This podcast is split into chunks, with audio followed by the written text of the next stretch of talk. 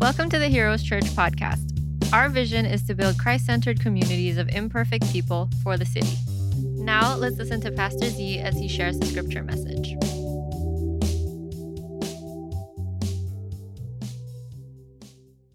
Twenty twenty was a tough year, and for many of us, if not all of us, it may be considered our toughest year yet. But rather than talking about what could be our New Year's resolution, I want to ask this question What is the most important lesson that 2020 has taught you? What is the most important lesson you've learned this previous year? And I know some of the most important lessons in our lives don't necessarily come with an excitement like when we receive an epiphany, but sometimes, more often than not, actually, it comes the hardest of time. One of the things that I think some of us will be able to answer this question with is to consider that we need to be careful about the truths that we trust. This past week, our society was baffled with a New Year's Eve party celebration that somehow ended up with an unfortunate death. And so, news feed, YouTube, Facebook, Instagram, all these things are filled with updates on different perspectives of what may have happened, what may not have happened. News anchors are promoting what the police are saying, what the family is saying, what the, the immediate people involved are saying. And sometimes, you know, you saw people giving value judgments, and immediately the big question is who is really telling the truth? I'm not going to talk about that case, but the passage that we read today also came from a baffling event, a baffling event where the first disciples that were called, two of them ministered to a lame man that was quite famous because he would beg by the temple courts. So people knew him, people always saw him, almost like he had his usual spot. But at this occasion, Peter and John healed him.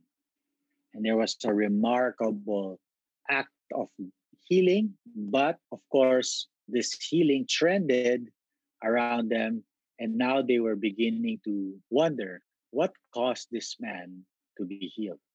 And I think whether it's a good event like a celebration or unfortunate events like the pandemic and loss of life, we immediately begin to maybe wonder if we believe in a God, we think, why would God allow this to happen? How did God cause this to happen? What can we learn? If you don't believe in a God, you wonder, you know, what what these facts, what is this set of these realities, what pattern can we learn from them so that we can just adjust and maybe learn accordingly for the future. Whatever it is, the subject of how we view the world, how we understand circumstances. That is a very important part of our Christian journey, and we call it faith.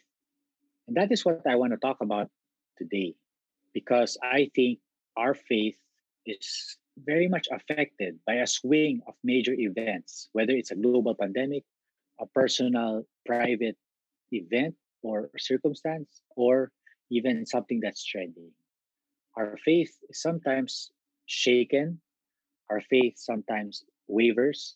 So it's good to learn, and part of our journey this new year is to understand what biblical faith does for us, what biblical faith is, so that we can have a new year, but we can really be grounded on the same faith that has always been there since this time happened. Okay, so I'd like to share three things about biblical faith. And the first thing I want to share is biblical faith points to Jesus. Biblical faith always points to Jesus. So imagine Peter and John trended, and now there's so many followers or crowds gathering around them. People were giving their expert opinion, like we often do today. When suddenly something happens and we want to issue our opinion, we think suddenly we're now subject matter experts. And now they were facing a less technological experience, but still the same human wonder. People were asking, how did this happen? In what power did they heal this man? And look at how Peter responded and clearly proclaimed what biblical faith is and the reason for the healing. In Acts 3:16, Peter says, "On the basis of faith in Jesus' name, his very name has made this man whom you see and know strong. The faith that is through Jesus has given him this complete health in the presence of you all. Peter spelled it out very clearly for everyone to hear and see what caused this man to be healed. It wasn't anything special about Peter. It wasn't anything special about the words they uttered. It wasn't anything so much special about you know their method or their, their love for this stranger because many times when we when we see things like this happen like healing crusades or a big event in our lives we automatically think there must be something about that man. There must be something about that person. There must be something so heavily about that woman so that they will be able to encounter this favor this blessing this amazing thing.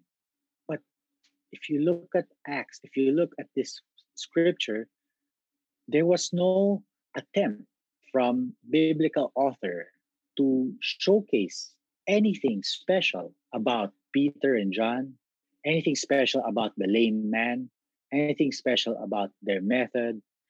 It actually came out so randomly. Peter and John were walking by the temple, and there was a lame man who reached out to them, begging them for alms. And then Peter and John said, Silver and gold we do not have, we're not rich. We cannot just buy things. We cannot just give you things. And sometimes, you know, we think the world is like that. We can just buy whatever you want. We can just accumulate whatever you want and therefore have a little bit more control over our lives.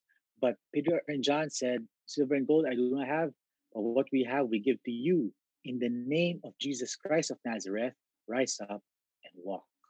And sometimes, you know, we we don't only look at the gifts of the people we look at the methodology so sometimes we make this a formula that we think we can name and claim prayers just because we say it's in jesus name. I know that because i grew up in, in a christian home. I grew up in church and i had moments in my life where i thought that if i just say a prayer and end it with in jesus name and believe it with all my heart then it will happen. You know what? When i was 10 years old and we had a basketball half court in my roof. After playing, I sat down and I was like praying to God, like God, with all the childlike faith I could muster, I said, I pray that you will make me six foot seven so I can play in the NBA. Now that sounds funny, but when I was at that age, I really wanted that to happen. And I did say, in Jesus' name, amen. Well, obviously, fast forward to today, I'm not six foot seven and I'm not in the NBA. So, you know, we we have to be careful about making claims about special people, about special words. And I think when we are grounded on what biblical faith is, then we will be anchored accordingly that biblical faith always points to Jesus. He is the author, the perfecter of our faith. Hebrews says that Jesus is the main reason for the season. We celebrate that on Christmas. Jesus is the hero. We that's why we actually call our church Heroes Church. Biblical faith always points to Jesus. That is why that is one good rule of thumb. When you're exploring Christianity, when you're exploring spirituality, when you're exploring growing in the faith, and now because of YouTube, because of the internet, you could just be influenced by so many things. You could just see so many different practices of the Christian faith. Now, if you're not sure immediately how to really tell whether this particular Christian practice is going to be healthy for you or not, one good rule of thumb is to always check does it point me to Jesus? Or is this particular practice pointing me to a different person, even if it's a charismatic, very good Christian person, but it's not Jesus? Is this Christian practice leading me closer to a particular strategy or methodology or structure, but not Jesus? Is this particular tool, even book, or even theology leading me to really exercise my mental prowess and intellect, but not really point me to Jesus? This is a good rule of thumb to follow because biblical faith always points to Jesus. And so you could practice particular strategies, read particular books, pray a certain way, practice expressing faith a certain way. But if all these things don't point you necessarily to Jesus, and sometimes they could act as distraction from the main thing, then you have to be careful. And that's why I urge you, when I make this point, what I mean is this 2021, I pray that we will make the main point of faith the main point. We've been so good and blessed here in Manila to be a country that allows freedom of worship with no impediments. What has happened is because we've been so good at it, we've also been so good at adding different elements of Christianity that make it more comfortable, more appealing, more attractive for us. We may not have purposely done it, but sometimes these things distract us from the main thing, and that is Jesus. And you know, 2020 was a tough year, especially for churches, because we've been forced to not meet together. We've been forced to stay away from our normal places of worship. And suddenly we're just relegated into viewing parties or watching online services. And yes, some of the churches now are reopening and having their social distance gatherings, but still, it's not the same as before. But I want you to know, brothers and sisters, that if you feel the big difference, then one way that can help you process this is to ask yourself what among the things that we have lost from last year, what among those things really pointed me to Jesus? Because I, I want to be honest with you. Comfortable seats, does that really lead you to Jesus? A magnificent worship hall, does that really lead you to Jesus? the simple size does that really lead you to jesus? You know this 2021 i'd like to challenge and encourage you. We have the essentials available for you. We share the gospel on our online worship service. We post it on spotify. You can review it on youtube. We have our online community fellowships where you could be prayed for and later there'll be some announcements about how if you're a member of our church there's other things that you will be able to experience. But i want you to see that if you miss a lot of the comforts that you've had which we don't have anymore then maybe this is a time where you can highlight what we still have which could actually be the more important things. That's what i want to share. Biblical faith always points to jesus no matter what it is your knowledge, your emotions, your sense of inspiration, your ministry, your productivity, your capacity to evangelize, your capacity to disciple, your capacity to grow together as a community, all this should point to Jesus.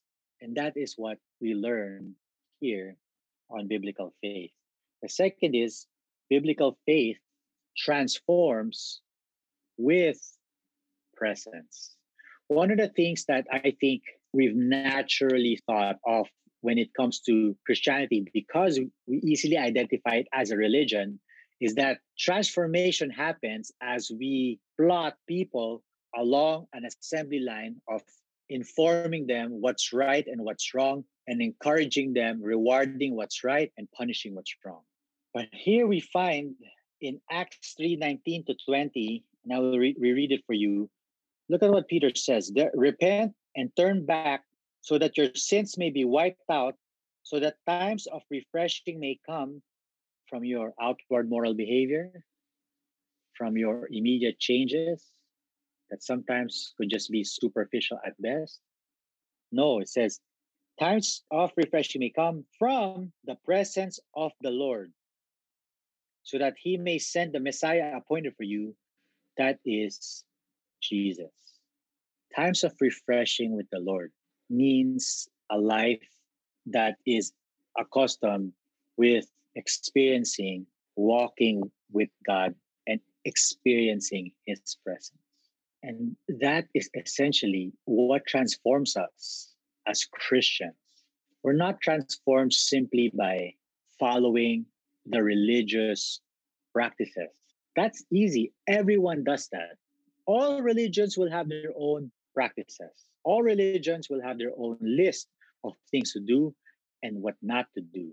But what separates the biblical faith, what separates the Christian faith more specifically, is that it transforms with presence of God. It transforms with the presence of God. You know, we invested a lot of time last December talking about the virtue of what Christmas brings and why Jesus has come. And ultimately, Jesus came to make manifold the promise that God is with us and not our sin separated us from Him forever. You know, sin separated us from God, and that was shown by when Adam and Eve were removed from the Garden of Eden. But God made a way for that relationship and that presence to be restored. And that happened when Jesus Christ came, he lived and died and rose up again. And because of that, we now enjoy his Holy Spirit, which is his presence that we feel, that we hear, that we experience here on earth until we meet him again in heaven. And so biblical faith transforms with presence. I think this is a very important lesson that you'd want to take this new year. How are you enjoying God's presence in your life? You know, if you don't even get to enjoy that, we can't even go to transformation because transformation outside God's presence is religious at best, mechanical, and sometimes artificial. But transformation with the Lord's presence is truly heartfelt, cuts deep in your life, and is truly continuing an intimate relationship with who has saved us. So, how do we process this? Well, I, I like to encourage you this way. If biblical faith transforms with the presence of God, we need to understand that Christian transformation really has a lot to do with the ministry of presence and not only the ministry of action. A lot of us think ministry is all about doing, all about accomplishing tasks, checking boxes, and performing and achieving certain goals and mechanics. And I'm not saying that's wrong. In fact, that's probably part of the wisdom and the, the intellect that God has given us that we can learn from the principles that we find in science and math and even the corporate world and see what, what disciplines we can take from these areas and apply it in how we serve God to the best of our abilities. Those are good things. What I'm saying is sometimes we prioritize these good things too much and we forget a lot of these things are best done with an understanding that we can only do them with the presence of God. And you know, as ministers, if you're a ministry volunteer, if you're a ministry leader, if you want to serve in the church, if you want to serve God, then what you have to realize is God's presence can also can also be manifest through how you also learn to give off your own presence to others. I'm not saying your presence becomes supernaturally divine and special. Don't get me wrong, that's not what I'm saying. But what I'm saying is, I don't think we put too much emphasis on what the ministry of presence can do to people. The time we give, the effort we, we, we, we share, you know, the listening ear, the non judgmental spirit, the space we provide people to just be themselves for them to trust and unfold wonderfully. These are very special times. Sometimes we take it for granted. We think it's not important. We think it's it's a waste of time. We want to go straight to the point. We think, you know, spending time talking, spending time listening, spending time with each other is just a waste of time. What matters is doing, doing, doing. But you know what? We don't have to choose between one or the other. What we need to realize is the best ministry is when we can capture both. If you're a doer, if you're a strategic thinker, if you you you you you, you see things and you just want to accomplish them, that's great. Then perform that excellently by the grace of God for his glory. But do not forget, not everyone's going to be like you. And sometimes it's not enough to just say whatever it is you want to say. Sometimes you have to be able to embrace people, to lead them towards the life that God has called them. And sometimes you also need to carry them when necessary, like a shepherd carrying the sheep when it is going astray. Sometimes you're on the other side. You're all about the relationship. You're all about the ministry of giving time, spending time, developing relationship. And that's great as well. That's great. But when you're like that, it's also good to consider how is this relationship really part of God's kingdom plan? Are there things we can start doing? Are there things we can start thinking about? Are there things we can start moving towards so that this relationship can even be stronger with a purpose? You see, when you blend the action with the person and ministry transformation with presence, that's a very good mix. And so, if you're tuning in and you're not a member of our church, that's fine. Just take whatever it is that you can take and consider some of the things I'm saying. But if you're a member of our church, especially if you've served in our church over the previous years, and maybe you have a specific ministry that serves as a very specific function, especially now in our online worship service. Maybe you're part of the music team, or maybe you're part of the tech team, or maybe you're part of our lighthouse ministry, whatever it is, I want you to consider this. If you're doing something and your task is, you know, just the church just heavily relies on it week in, week out, please do not neglect the opportunities you have to build relationships with the people in our church. Don't substitute ministry as comprehensively covering relationship with the community. Just because you're doing so many things doesn't mean you're building relationships with the people in our church. Sometimes, many times, as what happens in the church, so many people get burnt out. So many people just drop out, not because something bad happened, but because they were so tired from doing so many things because they realize they're not connected. And the reverse is true. If you're part of our lighthouse, if you're part of our, our growing community, if you spend time with people and leaders of the church, but have not found yourselves in active ministry or have not found a particular purpose or skill that you can offer to contribute to our church, then I want you to pray about it this year. Pray that this year God will open doors for you to serve in our church because you know what? There's so much need.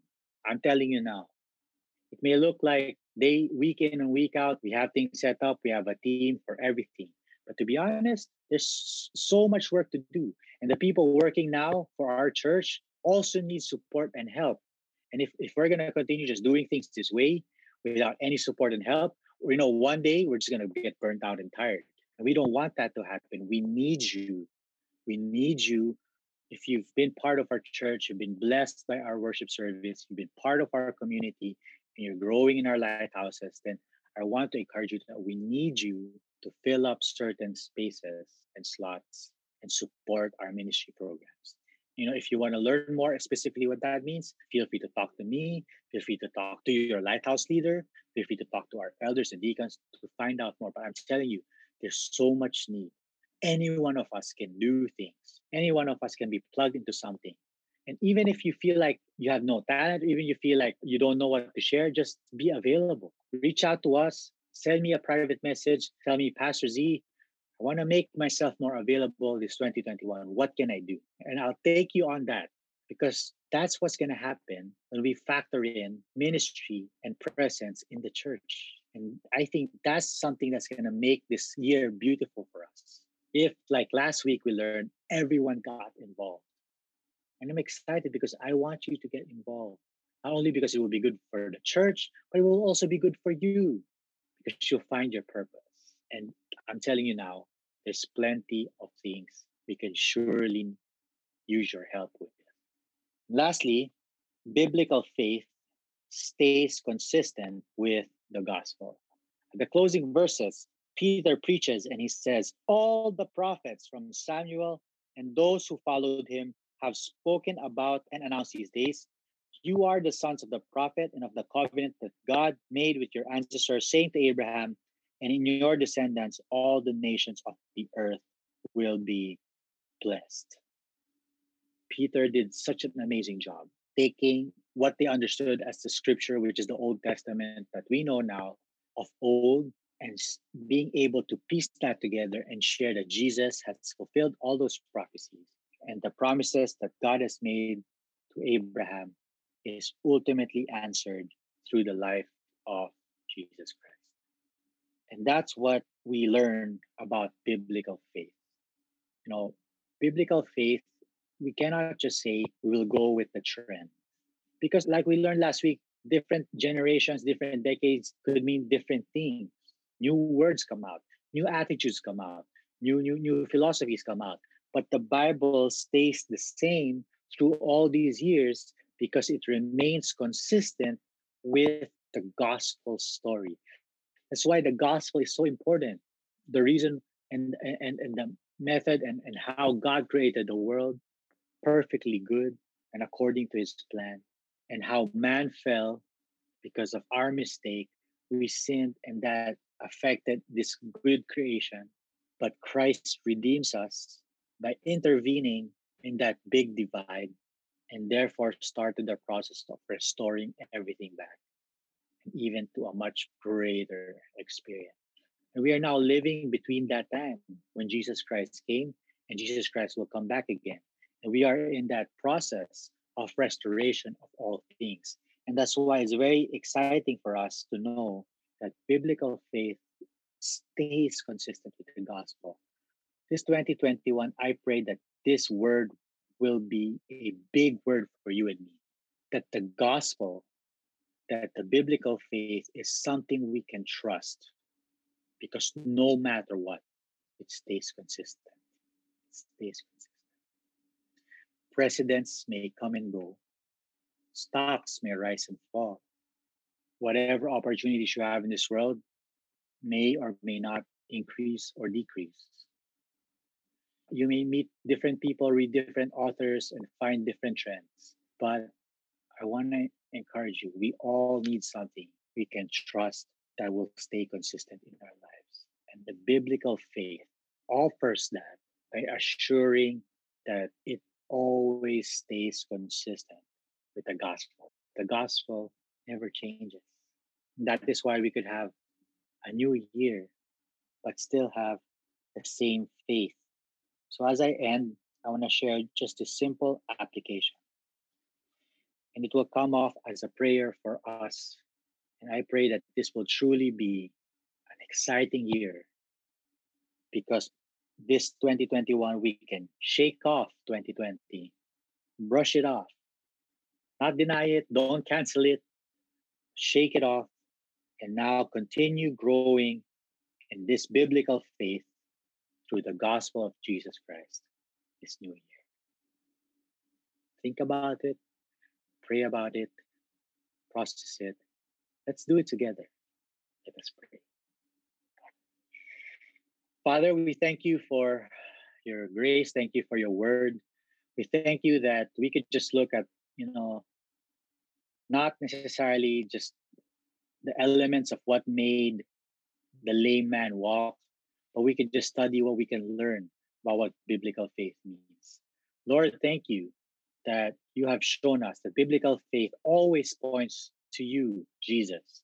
And we ask that we can learn to see the world through Christocentric lens. And we pray, dear Lord, that we thank you, dear Lord, that we can also learn that biblical faith transforms through the ministry of presence, your presence in our lives. And we pray, the Lord, that we can nourish, interact, grow, and want to be in your presence always. And Lord, thank you that biblical faith stays true and consistent with the gospel. No matter what life brings us, no matter what changes happen in society, in government, in the world, the gospel remains consistent and therefore we can trust it. Lord, we pray for this year. We pray that it will be an exciting year for us in our faith journey, especially in our church. We pray that if we've just been, you know, dilly dallying, just being spectators, we pray that this year will be more actively involved. We pray the Lord that if we've, you know, if we've been on the serving side of things and we've just been doing so many things but have been growing tired, we pray the Lord, as you have said in Acts 3, times of refreshing will come through the presence of Jesus Christ. And we pray that we can experience that this year. May we be nourishing presence or presences to each other because of your presence in our lives. Thank you, Lord, for your word. In Jesus' name we pray. Amen.